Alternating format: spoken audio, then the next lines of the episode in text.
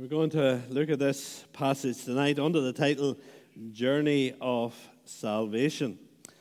And this passage about Jesus being taken into Egypt for his safety and then returning, it's a passage that is structured around three different Old Testament prophecies, or three different prophecies. We have, first of all, the Exodus in verses 13 to 15. And why did Mary and Joseph take Jesus into Egypt? Well, we can answer that in three different ways. We can say they took Jesus into Egypt in order to keep him safe from Herod. They took Jesus into Egypt also because God told them so. But the other reason is they took Jesus into Egypt, it was to fulfill God's prophecy. If you look there at verse 15, it says, and he remained there until the death of Herod. This was to fulfill what the Lord had spoken by the prophet Out of Egypt I called my son. And what we're seeing here is that every part of the Christmas story, including Jesus having to be taken to Egypt, was all part of God's plan. And it had to happen because God had planned it would happen. And this shows us one of the amazing things about God is that his plans will be perfectly worked out. Even in a world of evil, even in a world of opposition, God's plans will be perfectly worked out. Now, here in this verse 15, that quote, out of Egypt I called my son, that is taken from Hosea 11 and verse 1. And that's a passage in which Hosea speaks of God's faithfulness to Israel in the past in bringing them out of Egypt in the days of Moses. There, Hosea speaks of how God cares for Israel like a, a father caring for his child. It's a very tender passage speaking about God's care for his people. And yet, despite all of God's faithfulness, Israel would be like a constantly disobedient son. But in Jesus going into Egypt in order to come out again, something was happening here. There's a message here. Jesus is mirroring the journey of Israel at the time of the Exodus. Now, this was no accident, this is very deliberate, a deliberate part of God's plan, and it's highlighted here as being part of God's plan. And this was to show us that Jesus is the new Moses, leading God's people into an even greater exodus, bringing them deliverance from the bondage of Satan and of sin. Do you remember that amazing story when Jesus was transfigured up the mountain with Peter, James, and John? He was changed into this glorious brightness. Luke tells us that Moses and Elijah appeared and they spoke to Jesus about his departure. The word was actually his exodus. And even Moses knew that Jesus was going to lead his people in an exodus. Now, the exodus under Moses was a truly wonderful event. We think of the, the 10 amazing plagues the gnats, the flies, the, the frogs, and all that, the water into blood. We think of the, the Passover when the firstborns were killed. And then we think of the amazing crossing of the Red Sea. So it truly was a wonderful event, that original Exodus. But the Exodus that Jesus would lead his people in would be even more glorious. Now, not necessarily more glorious in the miracles that would accompany it, although we think of Jesus' ministry and as the Exodus he has with all the miracles of his ministry, we have when he died, there was a darkness that came over the land. There's people being raised from the dead when he died. There was a temple veil being torn in two. And then we have his resurrection on the third day. So there were amazing miracles that accompanied this Exodus as well. Now, outwardly, which Exodus, Moses' Exodus or Jesus' Exodus, which was the more awesome by the miracles? That's debatable. But this is not debatable. Where Jesus' Exodus is definitely more glorious is what it produces. is the impact that would have on people's lives. Now, you think of what Moses did. He led the children of Israel out of Egypt through the Red Sea into the wilderness, and then eventually Joshua leads them into the promised land. But despite all that God did for his people, they remained a very sinful, complaining, and disobedient people, like what Hosea speaks about in Hosea 11. Moses' exodus didn't really deal with the people's sin. But Jesus' exodus, on the other hand, would deal wonderfully with sin. His death and resurrection have a power within them, and when that power is applied by the Holy Spirit to a sinner's soul, they're made into a new creation. They're made into a new person. And they're enabled more and more by God's grace to leave behind the life of sin as they grow and mature in their relationship with Christ.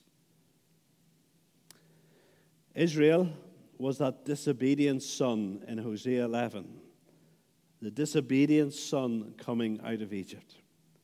Jesus would be the perfectly obedient son, the son whose righteousness would please God and whose righteousness would bring would be brought to multitudes. Just think about this. Hosea 11 speaks of, I have called my son out of Egypt. Who's that referring to? In a sense, it's referring to Israel of old, but it's also, Matthew tells us, referring to Jesus. And what we see here is the unity between Israel and Jesus. And Jesus becomes one, not only with his people, but Jesus becomes one with his sinful people in order to consume and take upon himself their sin. And so that they would then be consumed and transformed as they take upon his righteousness. And that's really what Matthew is getting at here. Israel of old were always falling, always sinning, always failing. But Jesus comes to make a new Israel, to be one with them to deal with their sin and to change them from being a disobedient people to being an obedient people as they walk in Christ. So here we have the Exodus. Jesus leads a new Exodus, deliverance from the slavery of sin. And then we have the opposition in verses 16 to 18. Herod was furious at being tricked and immediately he sets in place this plan to kill Jesus by killing all the baby boys under the age of two in the Bethlehem region. And here we see something of the depravity, something of the rebellion of the human heart. Even though a star in the sky spoke of the birth of this new king, even though God put that star in the sky to speak of it, even though the word of God testified to him being born in Bethlehem, even though this was clearly all God's will and God's plan for this baby to be the new king, Herod still thinks he can fight against God and his will. I don't know if you've ever been involved yourself or you've seen an adult maybe wrestling or fighting with a wee child, and uh, the child is wanting to hit the adult, and the adult just stretches their long arm out and puts it on the child's head. And the child is really swinging the arms trying to hit them, and they can do nothing because they're just too far away and they're kept at a distance. And in many ways, I think that's a picture of what Herod is trying to do. He's like that little child, swinging and trying to hit God. But God is keeping him at a distance. But if you ever see that happen with a little child, sometimes the wee child just gets crosser and crosser and crosser. The temper just goes and goes even worse. that's what we see happening here in the story of Herod. What we see is that in every step, God was so far ahead of him. He couldn't land a blow. God has warned the wise men. God has warned Joseph repeatedly in dreams. Now, we need to be constantly reminded that we're involved in a spiritual battle. And we know that Christmas Day, it's a day that's cozy. It's a day we like to just think of nice things. But we can never forget that we are in the midst of a spiritual battle.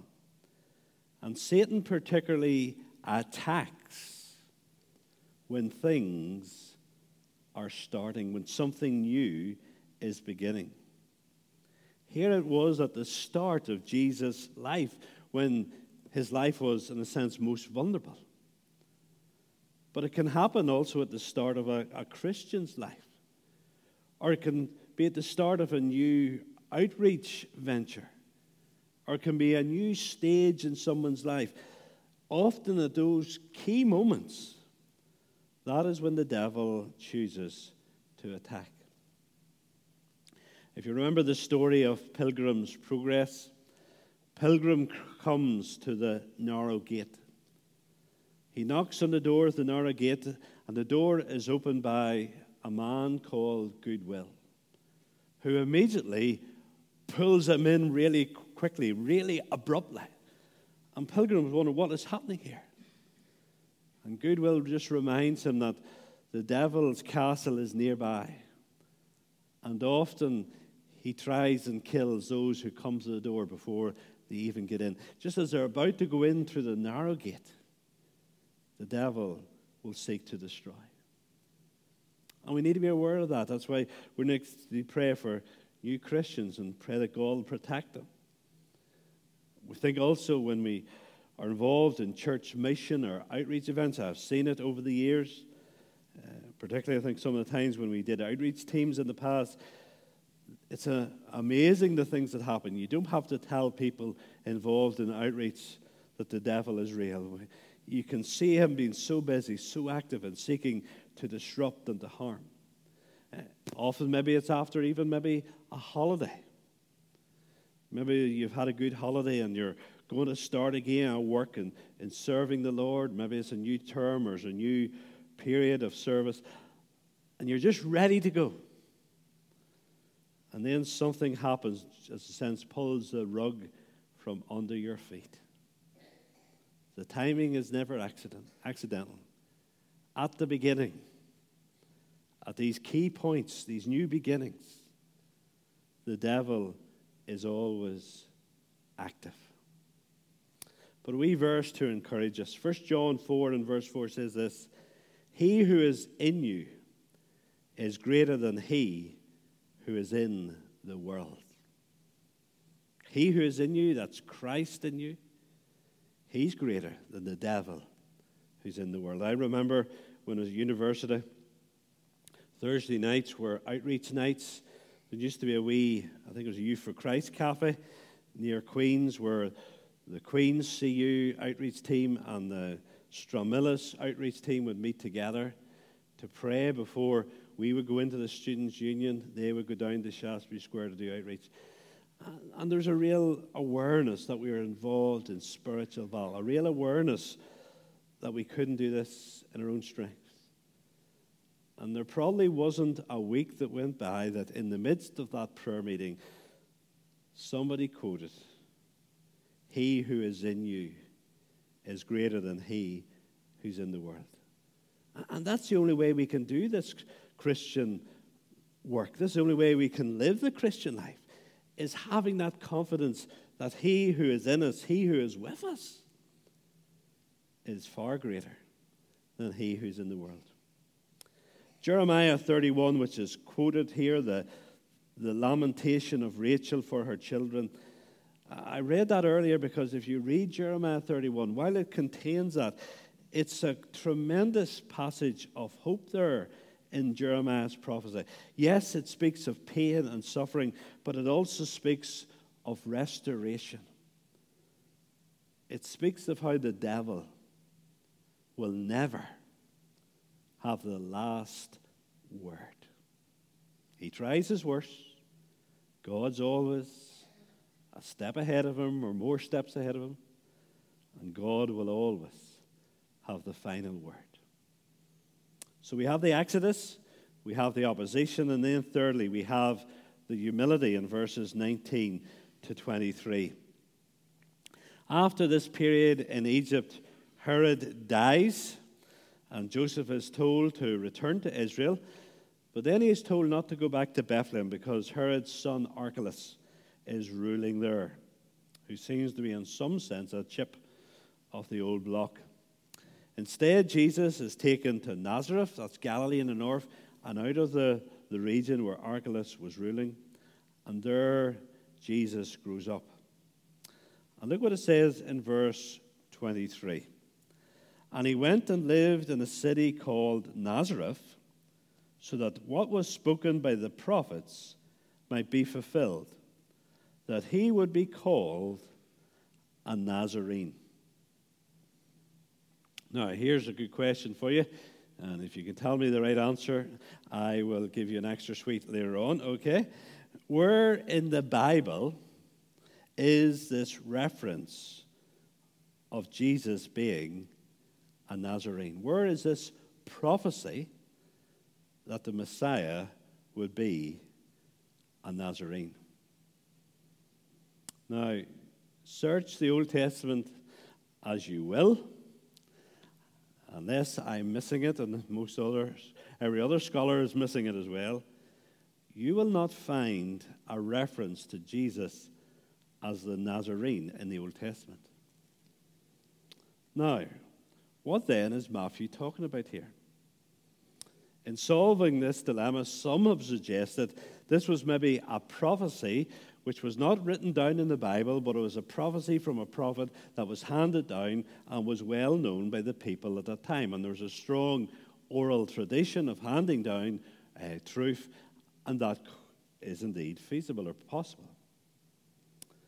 But I don't think that is the best solution to explaining what is meant here when it says it was prophesied that Jesus would be called a Nazarene. I think the best solution is to take the term of Jesus being a Nazarene as a slur. Uh, if you, it's maybe not as much now, but during the days of the Troubles, if you were visiting some other part of the world, even England or something, and they asked you where you were from, and you said Northern Ireland, uh, sometimes their eyes became like saucers. Northern Ireland, and that that's a place of great trouble and bombing and shooting and so forth. Uh, particularly even in me growing up, and people say, you come from where you come from, if, if it say South Armagh, uh, that sort of feeling as well comes. And in a sense, Nazarene, calling someone a Nazarene was a slur. It was a term of humiliation. Think of Isaiah 53, how Jesus would be described. He was despised and rejected by men, a man of sorrows and acquainted with grief. And as one from whom men hide their faces, he was despised, and we esteemed him not. So Isaiah is saying Jesus is going to be this humiliated person. He's going to be this person who's being despised. And that's exactly what people thought of those who came from Nazareth. Do you remember the reaction of Nathanael, who would be one of the, uh, the, one of the disciples, when Philip told him that he had found the Messiah and that the Messiah came from Nazareth? What did Nathanael say? Can anything good come out of Nazareth? He says, You've got to be kidding me. The Messiah from Nazareth? That good for nothing place? So when it says here that Jesus is probably Jesus would be a Nazarene, it's saying Jesus would be a person who would be lowly esteemed, who would be despised, who would be scorned, who would be rejected, who would be humiliated. He wasn't growing up among those really good Jewish people around Jerusalem. He was growing up around those shady characters from Nazareth. He would be a Nazarene. And that just reminds us of what Jesus is all about. It reminds us that Jesus, in order to be a Savior, has come to mix with the lowest of the low. He's come to mix with the outcasts. He's come to mix with the sinful. He's come to mix with those in the gutter in order to lift us out of the gutter of our sin, to lift us from our lowly position, to be saved, to become children of God. There's a challenge here. Think of Newton's great hymn, Amazing Grace, how sweet the sound that saved a wretch like me. You know, there's no hope for any of us.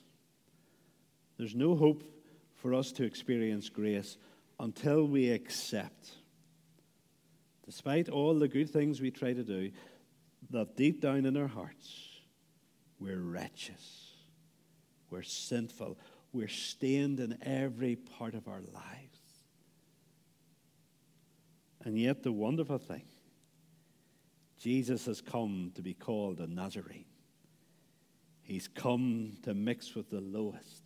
He's come for the wretches in order to lift us to glory.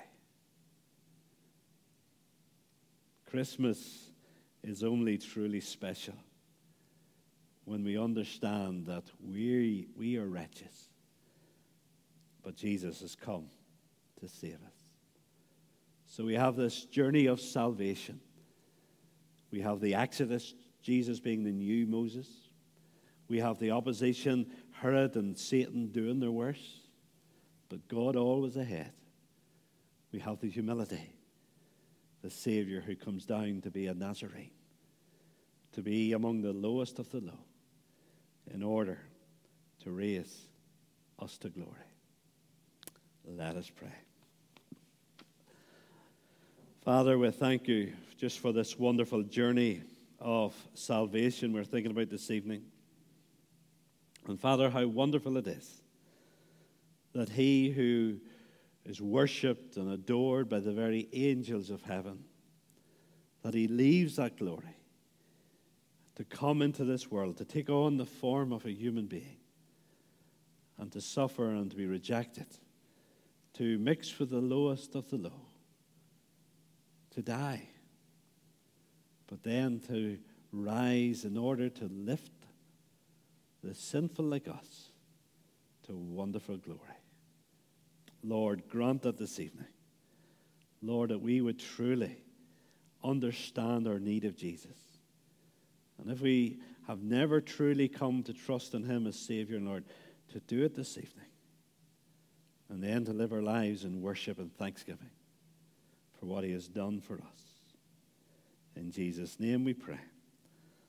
Amen.